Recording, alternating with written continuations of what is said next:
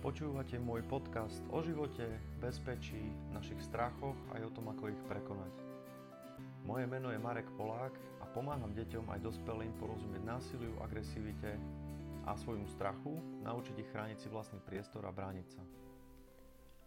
Vítam vás pri ďalšej epizóde svojich podcastov. Dnešná epizóda bude rozhovor s cestovateľom, biznismenom, človekom, mm, a môjim dlhoročným priateľom a známym Peťom Dosedlom. Budeme sa s ním rozprávať o tom, ako ho obohatili jeho expedície cestovateľské a akým spôsobom robí rozhodnutia, či už v biznise, či už počas ciest, ktoré častokrát smerujú do tých najnebezpečnejších častí Zemegule.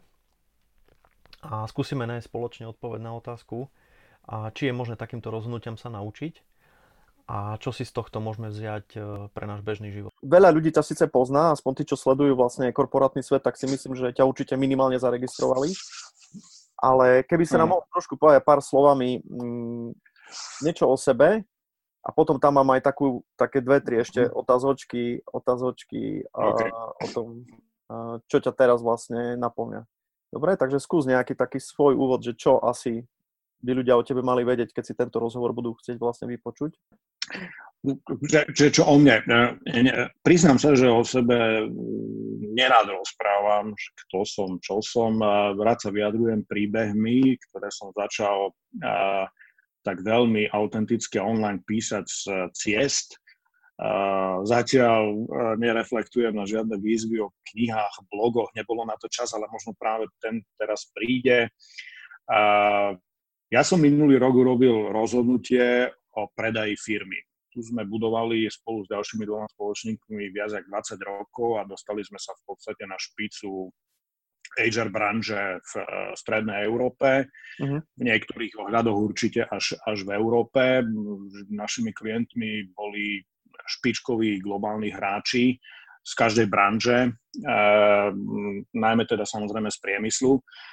A a takou mojou domenou za posledné roky bolo aj to, že som sa snažil práve tie skúsenosti začať rozdávať tomu trhu. Ale mhm. možno tak trochu inak.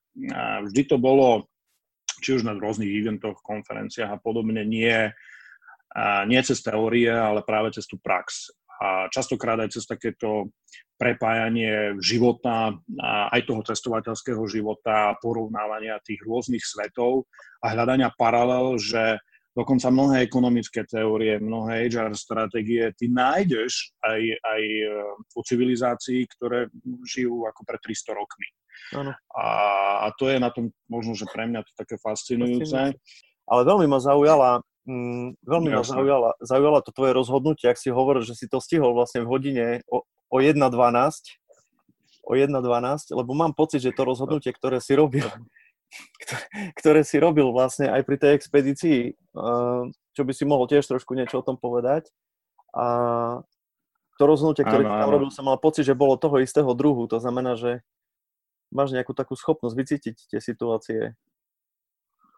No, on, ono by som to možno rozdelil na dve časti. Prvá je tá, že to biznisové, tak ja tak trošku až s pokorou si myslím, že to je, že to je odmena že to je odmena za to, že to nebolo uh, neodšlapané, neodjazdené, neodlietané, neodmakané uh-huh. a že nikdy som sa počas tých skoro 25 rokov nepozeral na to, že Eh, že koľko tým a koľko to trvá, či je to ťažké a koľko bolo neúspechov a koľkokrát sa trebalo vrátiť a vydať sa opäť. Biznisová časť a to rozhodnutie, ktoré sa udialo, tak ono to samozrejme nebolo úplne až tak, že sekunda pred, pretože predchádzalo tomu samozrejme skoro ten celý minulý rok bol taký, že, že už som začal zvažovať, eh, že či ešte dokážem ponúknuť tej spoločnosti to, čo čo by potrebovala na to, aby sa pohynala ďalej. A samozrejme je to aj jedna z takých tých e, chorôb,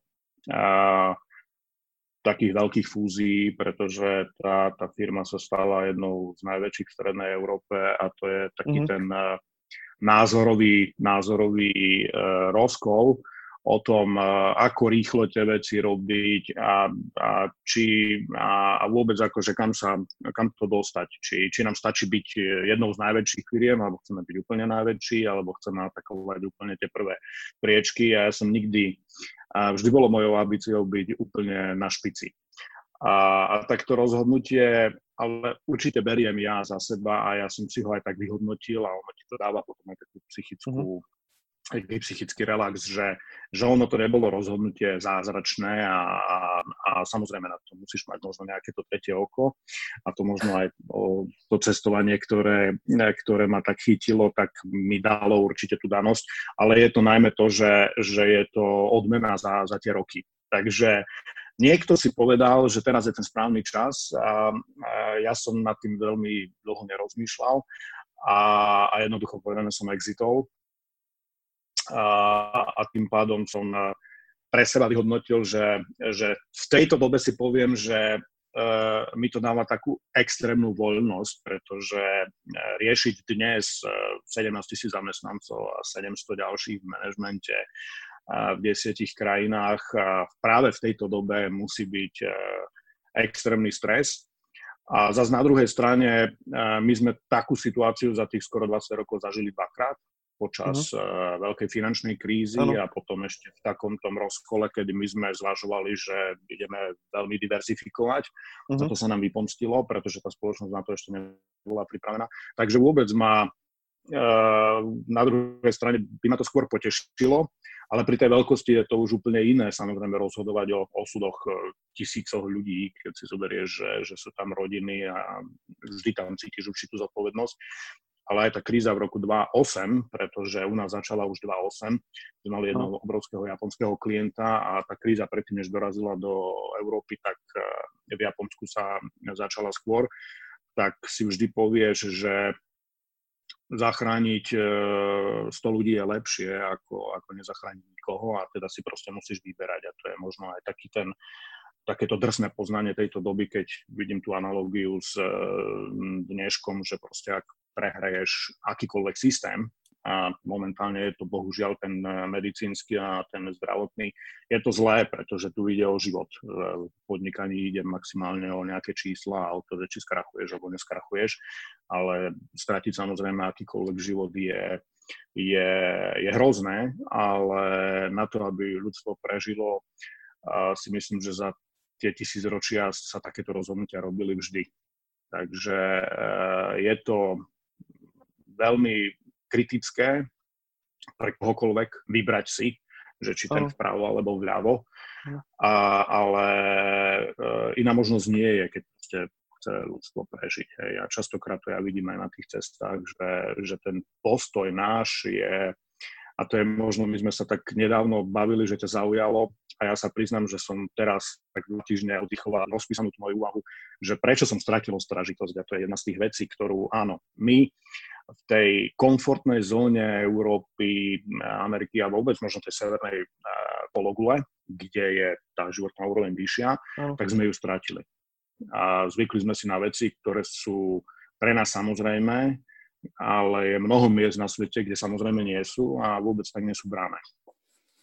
Takže to rozhodnutie prišlo, ja som za ňo vďačný všade, kde môžem byť, v rodine, niekomu hore, sebe, pretože to rozhodnutie ma tak e, skutočne teraz odbremenilo a môžem sa sústrediť skôr na tie iné veci, ktoré, Rozumiem. No, ktoré mňa, veľmi, mňa veľmi zaujal ten proces toho rozhodnutia, pretože keď si predstavím e, o tej expedícii, čo sme sa bavili, keď môžeš potom Áno. povedať pár viet, a tak v podstate ja to vnímam ako jednu z takých topiek tých cestovateľských a tých, tých met, čo vlastne sa dá dosiahnuť v takomto, v takomto leveli.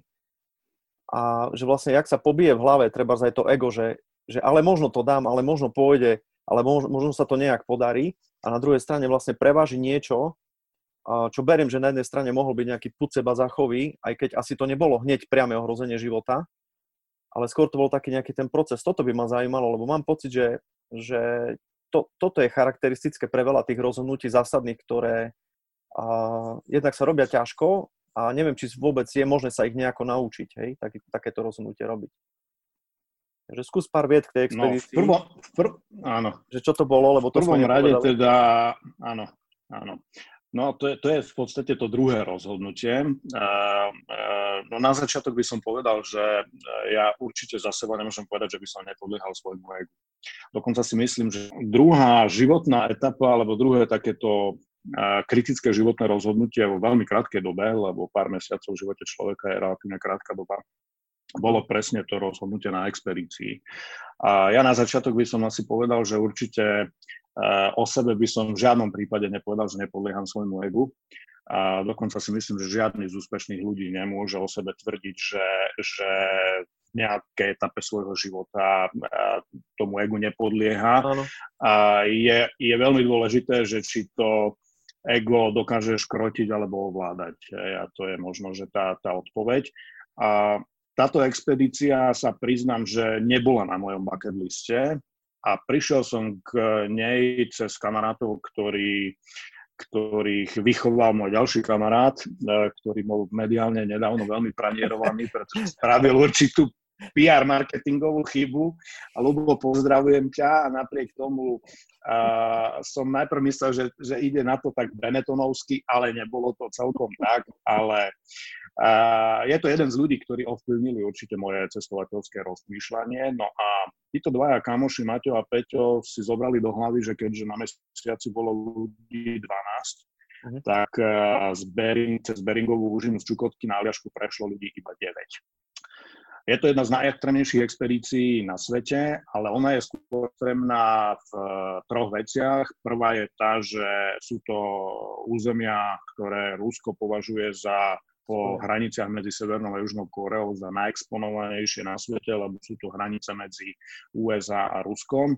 Druhá vec je, že málo kedy je tamto more zamrznuté a teda je najväčší problém vôbec tou suchou nohou prejsť tých mm-hmm. necelých 400 kilometrov. Mm-hmm. No a tá tretia vec je tá, že v podstate e, to, čo mne indikuje, že, som, že dokážem to svoje ego ovládať, je to, že to nie je ale výstup na Himaláje alebo na Mount Everest. Proste nie je to zóna nad 8 tisíc, kde ideš do istoty, že tam telo postupne umiera a nedokážeš to nejako ovplyvniť, lebo je to fyziologický proces. Je to skôr o takej mentálnej sile a pripraviť sa na to, no, ja hovorím už dnes, že sa nedá, bez ohľadu na to, že boli sme skupinka 8 ľudí, z ktorých eh, šéf tej výpravy Rus bol 18 krát na Severnom pole.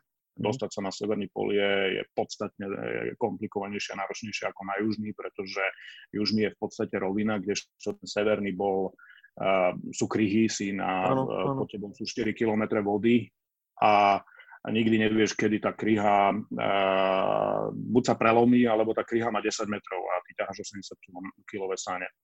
Uh, u mňa sa prejavilo staré vojenské zranenie, keď to takto poviem. Ja mám problémy s chrbtom, mám operovanú platničku a ďalšie dve sú také, že by sa ešte dali dať dokopy. A priznám sa ale, že bola to taká ruská organizácia a ja, kým sme vyrazili vôbec na, na tie sane a na lyže sa dostali, a tak to trvalo 5 dní. Uh-huh. V podstate bez spánku. 48 hodín som strávil na podlahe auta kým sme sa vôbec dostali do, do toho východného bodu. A keď dostaneš horúčku, cítiš, že tá platnička, tu sa dokážeš e, v živote naučiť, že kedy je tá hrana a uvedomíš si, že si že aj keby si bol v tom meste, on už keby si bol v tom Anadíre, lebo ideš z Anadíru, potom ideš do toho uh, východzieho bodu, ktor, čo je maličká polárna, polárna uh, dedinka, uh-huh. tak si zrazu uvedomíš, že, že tamto rozhodnutie nie je o tom, že nech príde vrtulník, to je podobné ako v Himalajách, proste na, na do 6 km vrtulník nepriletí, to isté, keď je zlé počasie. Uh, strach to, čo mňa vždy z týchto ciest ťahá domov, je samozrejme smášia rodina. Uh-huh. A skvať to, že už sa s nimi nestretneš, je oveľa silnejšie ako to, že či sa ti niečo stane, nestane a tak ďalej. To vždy vieš ovplyvniť. Skoro v každej situácii. Uh, samozrejme, keď ideš do, do krajín ako je Syria, tak, uh, tak to tiež je, je na hrane, ale tam dokážeš tie situácie vyhodnocovať lepšie. Tu na v podstate máš na rozhodnutie pár minút a máš na rozhodnutie väčšinou iba jednu šancu. A tak uh, tu nemôže byť žiadna reč o nejakom egu alebo o tom, že či čo by to bolo, ak by sme to dali. Navyše tá expedícia teda nedopadla, pretože sa ďalších 12 dní krútili v kruhu. Uh-huh. A dokonca zo Sani museli urobiť lodičky a preplavovať sa a preplavovať sa cez otvorené more. Uh-huh. A na takú ilustráciu je, že ten prvý človek urazil, bola tam 100-metrové otvorené more. Kým sa prepravil posledný, ten 7, to otvorené more malo kilometr a trvalo to 4 hodiny. Takže si vieš predstaviť, že, že akú mentálnu silu musíš mať, skôr mentálnu ako psychickú. No a ja ešte poviem poslednú vec, čo, čo len dotvára úplne, že to rozhodnutie bolo geniálne. Vtedy ešte tá korona kríza nebola taká silná a náš syn začal študovať v Amerike. Hej, Keďže má 17, videl. tak by ho nepustili samého domov a teda ja, ak by som sa nevedel vrátiť alebo nevrátil sa z tej expedície včas, tak by som ho nestihol dve hodiny pred zatvorením hranec vlastne dostať domov. Hej. Takže to len dotvára úplne tú, tú mozaiku, že, že všetko je proste tak, ako má byť. A ja som e, v podstate fatalista. Čiže hovoríš, že si fatalista, hej, že, že veríš vlastne v ten osud aj v to, že mu treba pomôcť a ukázalo sa ti pri tých rozhodnutiach, že ten inštinkt je jedna z kľúčových vecí? Dobre tomu rozumiem? Verím samozrejme na ten fatalizmus. Nie je to prvýkrát v živote, kedy, kedy sa tie veci udiali nejak tak, ako mali a, a teraz je úplne jedno samozrejme, či to je pozitívne alebo negatívne smerom. Určite boli aj nejaké negatívne, ktoré ťa ale nemôžu zráziť úplne na kolena, ale je dôležité, či vstaneš. Je jedným z takých mojich mod, že že prečo padáme, no preto, aby sme mohli vstať. A spadnúť môžeš iba na zem, nie ďalej. To znamená, aj, aj životné dno je nejaké dno a už je len o tom, že či dokážeš z neho vykročiť ďalej. Nie vždy to musí byť smerom hore, ale vždy to môže byť smerom dopredu a to je na tomto najdôležitejšie. A ten inštinkt je skutočne niečo, čo či v biznise alebo v živote a verím ale asi, že to je nejaká danosť, pretože v mnohých prípadoch si nedokážeš vysvetliť, prečo si to rozhodnutie spravil.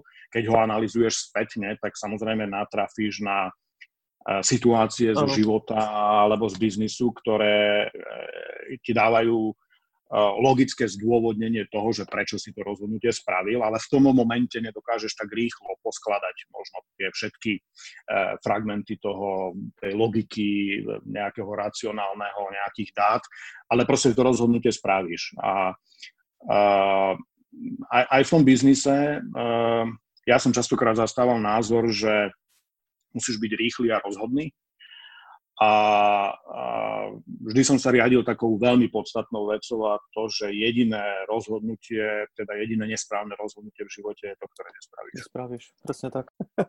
Žiť pohodlný život je pekné, ale vôbec, vôbec to nie je to, čo by ma mohlo lákať. A možno, že práve to je to, čo sa ma pýtajú, že ale veď už teraz môžeš oddychovať, môžeš to, a hovorím, no tak ako, neviem, ako vždy som si hovoril, že proste zastať znamená No, stagnovať v lepšom prípade, v horšom prípade padať. Tak. A to platí vo vzdelaní, to platí v to profesionálnom živote a tak ďalej. Proste ten nejaký rozvoj, určitý typ, nech má svoje hranice, u mňa možno, že sú extrémnejšie, čo si ja uvedomujem, a to je už len možno, že ďalšia tá vec, ktorá tými rokmi prišla, že áno, uvedomujem si, že možno, že mám trochu extrémnejšie ponímanie eh, tých hraníc, ale zase mm, šťastie praje odvážnym a kto, kto nie je pripravený, nemá ísť do lesa. Hej. Takže, tak. A ja do toho lesa chcem ešte párkrát zajať. krásne, krásne. Mne sa to veľmi spája vlastne aj so seba obranou, kde pracujeme veľmi veľa s emóciami a vlastne s ľuďmi, ktorí sú v týchto extrémnych situáciách. A v podstate úplne to, čo sa nám ukazuje, úplne súvisí s tým, preto som aj veľmi rád, že s tebou môžem dneska rozprávať, lebo ja tak, taká, tá esencia toho, taká tá esencia toho žitia, kde sa proste ukazuje, ako veci fungujú a ako sa v nich vôbec vyznať aj to, že nie sú rozhodnutia, ktoré, ktoré sú treba v úvodzovkách bez chyby, ale že naozaj najťažšie je vlastne zostať v tom bode, kde sa vlastne nevieš rozhodnúť, neurobiš nejaký ten krok a čakáš na to, že vlastne tie veci sa zmenia. A ukazuje sa naozaj, že, že de facto akýkoľvek pohyb, ako si povedal, čokoľvek, čo je pohyb dopredu, alebo teda čo je pohyb ako taký, je plus, hej, že to najhoršie, čo je, to, je tá stagnácia, že mám strach, že sa ne, nepohnem, alebo preto sa aj pýtam vlastne na to ústate tých rozhodnutí, lebo veľa ľudí s tým bojuje. Hej, že vlastne by aj urobili nejaké to rozhodnutie, len a teraz, a tu sa povie čo, a teraz tu, a nemám zdroje, hej. A ja sám som takto vlastne menil prácu nedávno, takže vlastne som odišiel úplne z full-time jobu, aby som mohol robiť to, čo ma baví, lebo teraz bola tá správna chvíľa a veľmi, veľmi zaujímavé je, že mnoho ľudí, ktorých stretávam, alebo to môže byť aj môj fokus, a urobili také závažné rozhodnutia vlastne v tom poslednom období, tak ako si ho spravil ty. Tak ako som spravil ja, veľa s ľuďmi, ktorých rozprávam, ho urobili, čiže Mm, je to tiež také, taká zaujímavá koincidencia vlastne v tom celom, mm, čo sa tam vlastne dialo. Takže ja sa veľmi z toho teším, čo hovoríš. Ono ináč, keď, keď ako hovoríš, vieš, ono je to aj v určitom e, stupni seba poznania a určitom stupni uh, viery v svoje schopnosti. Uh, to som sa naučil ešte ako veľmi, veľmi, veľmi mladý, že uh, nie byť prehnane sebavedomý, ale určite v našich zemepisných šírkach ľuďom chýba sebavedomie. A ja poznám veľmi veľa ľudí, ktorí, ktorí odišli napríklad za veľkú mláku a to je najtypickejší príklad, ako sa buduje sebavedomie, kde trojštvoročné deti začali chodiť do škôlky, vrátili sa, neviem, o dva roky sem a ty si tie deti nepoznal. Z tých mm. ustráchaných detí, ktoré boli e, e, sukňou, sa zrazu stali sebavedomí ľudia Samozrejme, že to sebavedomie musí mať aj taký zdravý stupeň, lebo ono je veľmi, veľmi e, tenká hranica už potom medzi sebavedomím a medzi e, sebavedomím prehnaným, ktoré nie je podložené ničím, ani skúsenosťou, ani poznaním, ani, ani poznatkami. Ale urobil si rozhodnutie, ale v prípade, že táto životná etapa a, a ukáže sa to rozhodnutie, že nie ako nesprávne, ale ako nenaplňujúce alebo ne, ne, nenaplní ten cieľ, ktorý si si dal, tak veríš si a kedykoľvek sa uplatníš zase v tom niečom inom, a aj spraviť ten krok späť je zase len pohyb a vrátiť sa k tomu, čo človek robil uh, dlhé roky, nie je hamba. Čiže ten výťah nie ide len smerom hore, ale smer, výťah ide aj smerom dole a ten výťah sa niekde zastaví a kde sa zastaví, tak zase už môžeš ísť len hore nemôžeš ísť dole, hej, ten, ten výťah má niekde nejaké dno. Ale e, v mojom vnímaní je to o tom, že či skutočne veríš v tie svoje schopnosti a, a častokrát je to aj samozrejme na úkor nejakého tvojho komfortu, že áno, zvykol som si na to, takto som fungoval a tak musím to zmeniť. A to je možno taká tretia vlastnosť, ktorá po rozhodnosti a improvizácii je u mňa absolútne must be a to je, a to je flexibilita. Mm, upierať sa, upínať sa na niečo, čo je nemenné a čo mi vyhovuje, lebo je to skvelé, býva častokrát e, nerealizovateľné v tomto svete, lebo ako som povedal, ten svet sa točí príliš rýchlo. A, ak človek nie je ochotný akceptovať tú zmenu, a samozrejme nechcem to paušalizovať, pretože nedá sa generálne povedať, že každý teraz má možnosť vôbec robiť tú zmenu každý mesiac, každý rok. Áno, áno. Ale musí byť pripravený, že ten život je relatívne dlhý, buďme radi, že sa predlžuje a že teda v určitých obdobiach budeš musieť eh, Robiť byť zmenu. viac flexibilný. Samozrejme, čím neskôr to prichádza, tak uh, je o to ťažšie tú zmenu samozrejme spraviť, pretože uh, to je zase tá, tá moja analogia s tou úvahou, že stali sme sa Dostali sme sa tak do takého komfortného sveta, v ktorom eh, chceme vidieť len to najlepšie. A len to najlepšie pre nás, samozrejme neupierať aj pre svojich blízkych alebo pre to okolie, pre to najbližšie prostredie, lebo ak funguje všetko v tom prostredí, tak funguje to aj u nás. Ale strácame potom tú ostražitosť, že ako náhle sa niečo vybočí z radu, alebo z tých našich zaužívaných uh, stereotypov, automaticky vnímame ako niečo zlé a to je to, čo mňa extrémne vrácia naspäť na zem pevnými nohami pri tých cestách, pretože tam uh, väčšinou v tých vzdialených končinách podľahnúť nejakému stereotypu častokrát znamená v podstate až nejaký fatálny následok. A tam si to tí ľudia nemôžu dovoliť. A v podstate je to pre nich aj niečo cudzie. No, nad tým ani takto neuvažujú, že je to možno častokrát také veľmi jednoducho povedané, že žitie zo dňa na deň čo my u nás si vysvetľujeme ako, ako niečo nepredstaviteľné a to je zase to, že áno, niekedy sa dostaneš do takéto situácie, kedy musíš ísť um, malými krôčikmi a, a postupne sa niekam dostať. A pre týchto ľudí je to niečo je niečo normálne a to je možno aj to, že, že sa stráca tá, uh, alebo že tá civilizácia berie tú ostražitosť.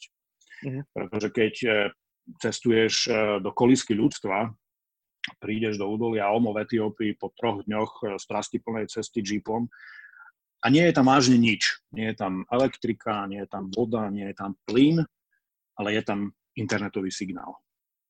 Trvá to posledné dva roky. A je to neuveriteľné, že tí ľudia žijú v podstate v dobe kamennej, so všetkými zvykmi, tými úžasnými obrazmi, ktoré ty môžeš vnímať, ale je tam proste signál. To znamená, že je tam nejaký generátor, je tam nejaký solárny panel, kde si tých pár ľudí nabije ten mobil. A začína to samozrejme hudbou, ale ten progres je veľmi rýchly. A, a kedy si tieto veci, táto, táto evolúcia trvala 10 ročia, staročia, dnes to za roky. A to je to také fascinujúce, čo, čo mňa láka a to cestovanie a aplikovať teda do toho denného života a možno aj, aj to bola jedna z tých, tých vecí, ktorá urýchlila to rozhodnutie uh, opustiť korporátny svet, opustiť svet top managementu a minimálne jednou nohou a to jednou tam stále nejakým spôsobom ostať, ale vidieť ešte zažiť to, lebo keď počúvaš e, tie fantastické zážitky Palabara váša, tak to je v podstate 10 až 20 rokov, za ano. ktoré mnohé veci ktoré on dokázal ukázať pred 20 rokmi a ktoré ukázal napríklad teraz alebo pred 10 rokmi, tak sa strátili a nie sú. Mm. A ja by som ešte teda pár chcel vidieť. Ja som, ja som teraz akože na sabatikale, keď není to celkom pravda teda, pretože práve ako som povedal, tak musíš byť veľmi flexibilný a ja teda som. A tak sa snažím a, pôsobiť v takých dvoch rovinách. Jedna je, že stále som aktívnym členom a, prezidia Republikovej únie zamestnávateľov a tam mm-hmm. sa snažíme to, čo nám teda štát, biznis dal, tak sa trochu vrátiť, eh, vrátiť tomu štátu a pomôcť eh, našimi skúsenosťami v tom, čo by mal ten štát robiť. A tak sa teda úprimne snažím eh, posledné dni príjmeť našu novú vládu k tomu, aby sme vytvorili ekonomický krízový štát a nezabudali sme na to, že, že svet sa krúti rýchlo a nedá sa zastaviť. To znamená, že, že snažím sa poskytnúť naspäť nejaké skúsenosti a keď už sme zrázení na jedno koleno koronakrízou, tak aby sme neboli zrazení na to druhé alebo ešte horšie ekonomickou, ktorá sa na nás valí. A, a ja nechcem byť pesimista, ale e, zase som veľmi opatrný vo vyjadreniach a vidím, že, že sa po 90 rokoch dostaneme na veľmi podobnú úroveň, ako bola veľká hospodárska kríza. A, avšak si to nemôžeme dovoliť, pretože ten dnešný svet je viac pretechnologizovaný a priemyselný, ako to bolo kedysi, kedy to rozdelenie medzi agrárnym a priemyselným svetom bolo, bolo v prospech agrárneho, to znamená, že tá, tá obnova išla rýchlejšie. No a taká tá druhá, druhá moja vášeň, ktorá okrem cestovania teraz je, je, je pozerám sa po startupoch. A po, po mnohých, ktoré sú veľmi zaujímavé, Podotýkam, že na startupoch, teda po startupoch, ktoré sú na Slovensku, uh-huh. pretože ukazuje sa, aj korona kríza ukazuje, že máme strašne veľa šikovných ľudí, strašne veľa vedcov, ktorí Uh, už dnes bez pochyby a to mňa stále tak aj udivuje, že prečo sa to stále tak až prehnane zdôrazňuje, že sú na svetovej úrovni. Ja sa skôr pýtam, a prečo by nemali byť na svetovej úrovni. Nevidím na to žiadny dôvod. A, a tak to je také to druhé, kde opäť, samozrejme nielen ako investor, ale skôr ako aj človek, ktorý snáď má čo povedať, má čo poradiť, ako tie veci spraviť, ako nájsť možno skrátky a veci, ktoré by trvali týždne alebo mesiace urobiť za, za oveľa kratšie obdobie a nechcem, aby to vyznelo teraz tak eh, drasticky až naturalisticky, že teda zneužívam a využívam situáciu, ale eh, je to zase o tej, o, o tej šanci a o tom, no. ako niečomu pomôcť. Takže toto, toto som momentálne ja, no a určite to, čo je asi najsilnejšie a na čo sa teším, už teraz sme mali byť na ceste po neuznaných územiach, ktoré poviem to natvrdo, okupuje Rusko. To znamená, to sú tie všetky Osecko, Abchádzko, Krím a podobne, pretože je, je výzvou, zase takou cestovateľskou, prejsť územia, pretože samozrejme ano. musíš prechádzať krajiny, ktoré prišli o časť toho územia a je, je v podstate veľmi komplikované dostať sa z jedného na to druhého územia alebo prejsť to ako keby spolu tých všetkých tých sedem štátov. Ja som sa nevzdal tej myšlienky, keď som ráno na nejakom traveleri čítal, že teda cestovanie sa obnoví až o dva roky, tak ja určite neverím tomu, že, že sa podarí niekomu zatvoriť v podstate roky svet. celý svet do skrine a, a povedať ľuďom, že nebudú cestovať. Aj v tomto som optimista a verím na to, že tak pekne sa u nás hovorí, že každé čudo 3 dní trvá, tak ja pevne verím, že aj toto bude, a nechcem tu vôbec zľahčovať, e, trvať vážne, no možno, že nie 3 dní, ale 3 mesiace a že sa naučíme proste s týmto žiť tak, ako sa ľudstvo naučilo žiť s čímkoľvek iným. A, a máme zase výhodu pre Boha, že žijeme v 21. storočí, takže mnoho tých vecí, ktoré v minulosti trvali 10 ročia, by sa teraz mali podariť oveľa rýchlejšie, ale chce to samozrejme trošku aj pozitívne myslieť. Skvelé, skvelé. Páči sa mi tvoj realisticko-optimistický pohľad a že to nie je taký ten optimizmus bez reality a nie je to taká tá realita bez nádeje, čo je podľa mňa dosť dôležitá vec, lebo jedno s druhým úzko súvisí a neparalizuje to potom ľudí v tom, že, že veci nemajú zmysel. A aj keď tiež si myslím, že a málo ľudí si to asi uvedomuje, možno aj preto, že treba majú málo nacestované, málo zažili mm, v tých zónach, ktoré nie sú až tak prístupné, tak uh, veľa ľudí nevníma to, že de facto toto je najšťastnejšie obdobie ľudskej civilizácie momentálne. To znamená, lepšie sme sa nemali ešte. Hej? Už, sa, už sa proste sme sa niekam dostali a teraz potrebujeme z toho vyťažiť to maximum, aby sme dokázali jednak túto krízu, ale proste aj celé toto obdobie preniesť a prejsť nejakým spôsobom takým, aby to neubližilo nám, ani planéte, ani okoliu. Čiže toto je veľa vlastne a možno to je aj vďaka tej, tej lupe, o ktorej si hovoril, hej, že, že tí ľudia proste naozaj sú zvyknutí na tú zónu komfortu a ten diskomfort ich, ich proste brutálne prekvapí. A to bola veľmi pekná analogia s rímskymi vojakmi, napríklad, ktorí keď nebojovali, tak im nebolo dovolené, aby žili napríklad v luxuse a v pohodlí, pretože každý vojak, ktorý začal žiť v pohodlí, stratil ostražitosť a nebol schopný boja poriadne. Hej. To znamená, vždycky tam musela byť tá určitá miera diskomfortu a to si myslím, že vlastne robíš aj ty že ťa to udržiava v takej tej hladine fungovania, funkčnosti, ostrého myslenia, ale vlastne tá úroveň je, je našťastie taká, že neprináša zbytočne vysokú úroveň toho stresu, ktorý je potom vlastne zničujúci. Hej, to je vlastne ten dlhodobý kortizol a tak ďalej, kde už tí ľudia potom na to zdravotne odchádzajú. Takže mne sa páči, že sú tam také tie píky, ale že potom sa zase preklapáš aj do tej, do tej veci, kde to na teba má zase ten pozitívny feedback. Takže toto je podľa mňa úplne, úplne úžasná vec. A myslím si, že z tohto rozhovoru by si veľa ľudí mohlo zobrať vlastne práve túto informáciu. Ďakujem tebe. Ja ešte poviem veľmi, veľmi dobrý príklad. S tými rímskymi vojakmi si, si povedal a minulý rok som bol v Líbii, kde tiež každý mm. si mhm. zaklepe na čelo, že ísť, e, aj keď to vyzerá no. tak veľmi nevinne, pretože tá Líbia nie je opisovaná, ale je to určite medzi top tri krajinami na svete, kde je aktívne vojna. Určite. Uh, my Videl som video.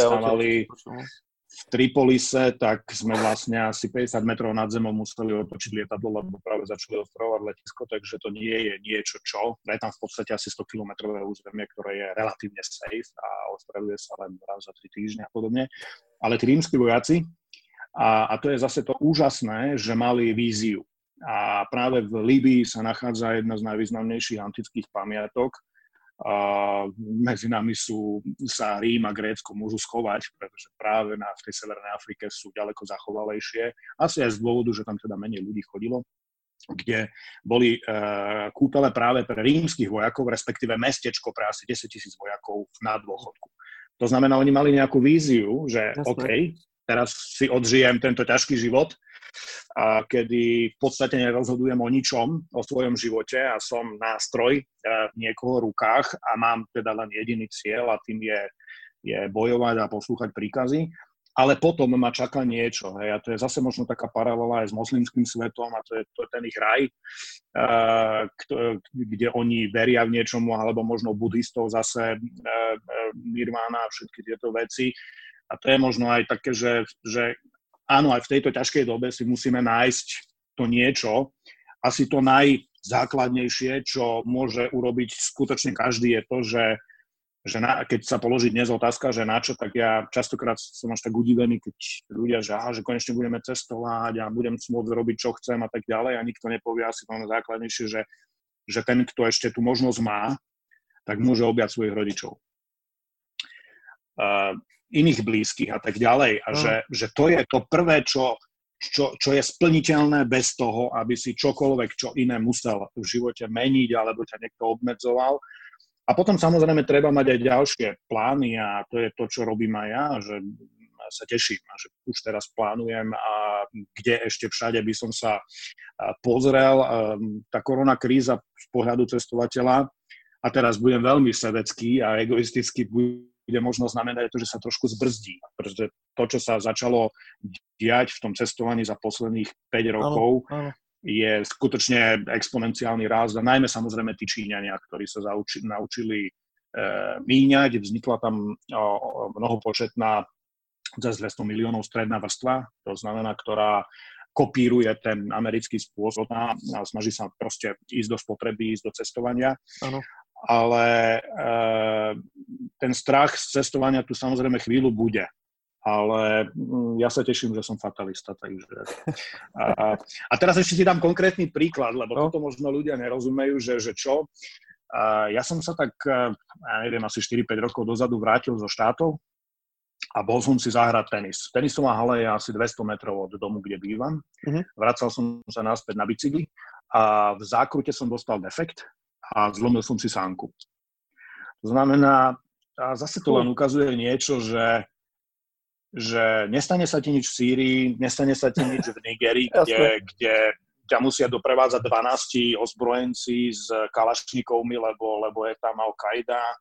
A nestane sa ti nič, ja neviem, v, niekde na horách a, a si 100 metrov od domu a nemal som helmu. To znamená, ak by som bol spadol hlavou na obrubník, Fatálne. tak by to mohlo dopadnúť ešte horšie. To znamená, mm. že aj to je niečo, čo ak si vysporiadaný s tým, ak veríš proste v pozitívny vývoj toho svojho života a to, že, že, že, že to už je niekde napísané, ako to má prebiehať, tak si myslím, že, že potom aj tá taká pomyselná ochrana ruka tam vždy bude. Hej. To sa ma tak pýtali raz aj, že, že, že no čo by ste doporučili, ako, ako do tých nebezpečných krajinách a tak ďalej. Ono, na to sa nedá pripraviť, to, treba, to sa treba naučiť.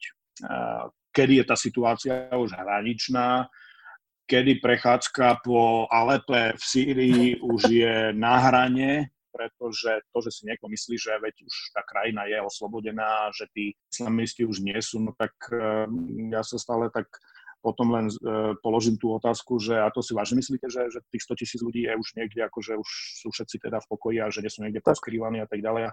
A vy sa pohybujete v podstate vo vojnovej zóne. A, a aj to sú obrazy, že si hovoríme, buďme radi, že áno, je tu koronavírus, ten ohrozuje naše zdravie našich najbližších, ale stále to nie je to, že 90% krajiny vyzerá ako poznáme my z obrázkov iba z druhej svetovej vojny.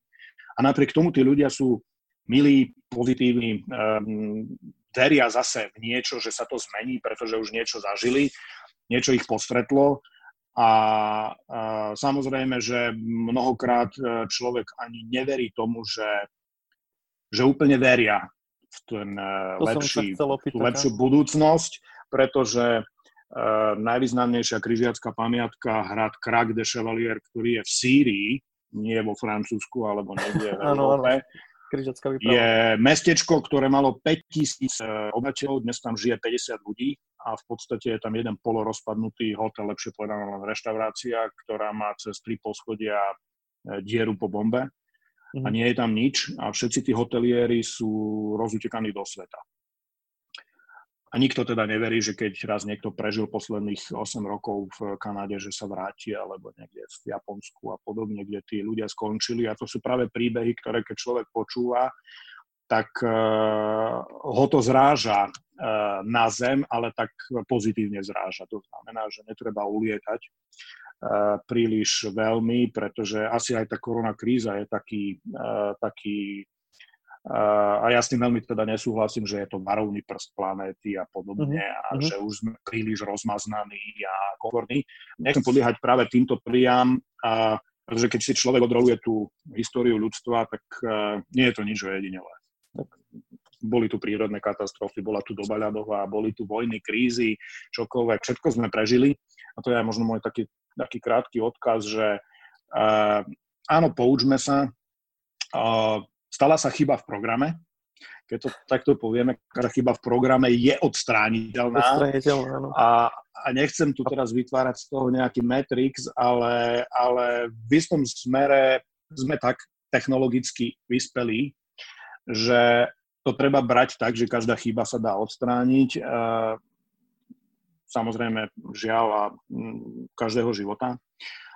Avšak e, aj tu je zase len hra a nejaké manipulácie, lebo aj to, čo vidíme momentálne, e, ten mediálny pretlak, tak je, zase to treba brať iba tak, že aj tí ľudia sa doma nudia, tak niečo píšu. No, tak ako je samozrejme ťažké tie informácie selektovať, ale, ale e, po každej búrke vychádza slnko a ja už sa teším na to slnko, lebo, lebo to bude také znova e,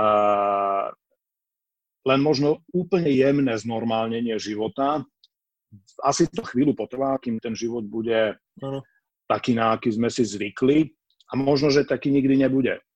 A treba rátať aj s tým, ale to je práve to, že um, už teraz malovať nejaké katastrofické scenáre alebo podliehať nejakému negativizmu je podľa mňa to najhoršie, čo sa môže stať. Skvelé, skvelé. Premýšľam, premýšľam nad tým, čo si povedal, lebo veľa informácií, to je veľa, aj, aj veľa tém sa mi otvára. A vnímam aj to, že ak teda budeš súhlasiť možno do budúcna, tak sú tam témy, ktoré by sme mohli potom možno rozobrať úplne samostatne, lebo mne, mne sa veľmi páči ten, ten tvoj naozaj optimisticko-realistický pohľad, že, že dáva to vlastne aj v tom čase, keď mnoho ľudí vníma, že, že to je zlé, katastrofa a tak ďalej, že proste, ak sa ten život mení a čo oni budú robiť ďalej, tak uh, si neuvedomujú, že vlastne tá jediná garancia toho života je zmena. Že to je jediná garantovaná vec na svete, je to, že sa veci menia. Nič neostáva pevné a keď sme sa aj rozprávali na začiatku o tom, že, že, ty, že mnoho ľudí potrebuje treba mať nejakú tú istotu, nejak, nejaký ten stereotyp, aby fungovali a, a že ty to máš vlastne trošku inak, že pre teba je to vlastne tá flexibilita, výzva, improvizácia, tak u nich to je možno aj tým, že že ten pocit bezpečia vlastne oni získavajú tým, že veci fungujú tak, ako sú zvyknutí. Hej? Kdežto ty máš pasív vlastne z toho, že, že môžeš tie veci ovplyvňovať, že sa tie veci menia a že ty sa prispôsobuješ a ten proces je pre teba a je pre teba výzvou a je pre teba do, dobrou spätnou väzbou a keď sa toto človek naučí, tak potom naozaj už uh, dokáže v tých situáciách reagovať úplne inak. Už to nie je o tom, že aha, tak teraz je taká situácia, ja by som sa asi mal zachovať takto, ale proste on naozaj nepotrebuje už potom vzorce toho správania a premýšľania, hej, že proste už to ide samé. Takže toto sa... No ono, ono je to zase, ako si povedal, že zase sme otvorili, otvorili by sme ďalšiu tému a tá téma je, je taká, ale to nie je spoločenská zmena, ale je to možno, že zmena vo vzdelávaní napríklad. Hej. To je to mm. práve to, a ja som to zažil v, v plnej nahote nášho syna, ktorého takisto od roka a pol uh, v úvodzovkách vláčime všade so sebou pretože hey, ja považujem videl. cestovanie za, za vzdelávanie za jednu z univerzít života. Ano. A kedy si sa aj hovorilo, že v, veď e, nakoniec máme to aj v našich zemepisných šírkach, že všetci išli na vandrovku a až tak sa stali majstrami.